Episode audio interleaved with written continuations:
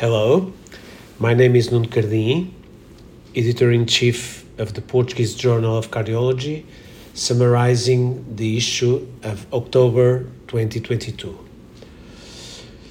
We have in this issue five original articles, an interesting one on coronary artery fistulas, a 12 year single center experience, another one uh, on COVID 19, it's the impact of the withdrawal of renin angiotensin aldosterone inhibitors on mortality in COVID 19 patients.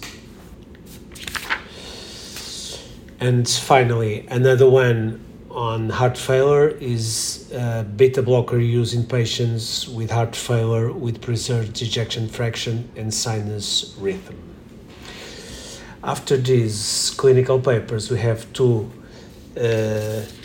basic and translational science papers. The first one is pirfenidone alleviates vascular intima injury caused by hyperhomocysteinemia and uh, alteration in serum oxidative stress balance in patients with different circulation, high density lipoprotein cholesterol levels.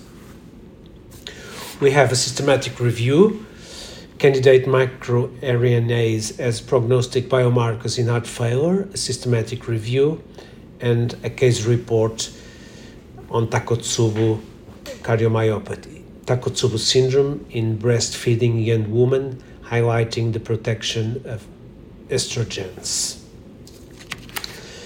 We also have um, two letters to the editor on Takotsubo syndrome in the setting of COVID 19 pathogenic and diagnostic implications, and a reply to this letter from the authors, and another letter to the editor, light at the end of the tunnel of preserved heart failure although important improvements are still needed.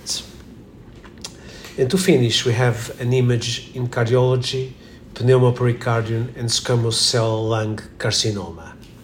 That's all for today.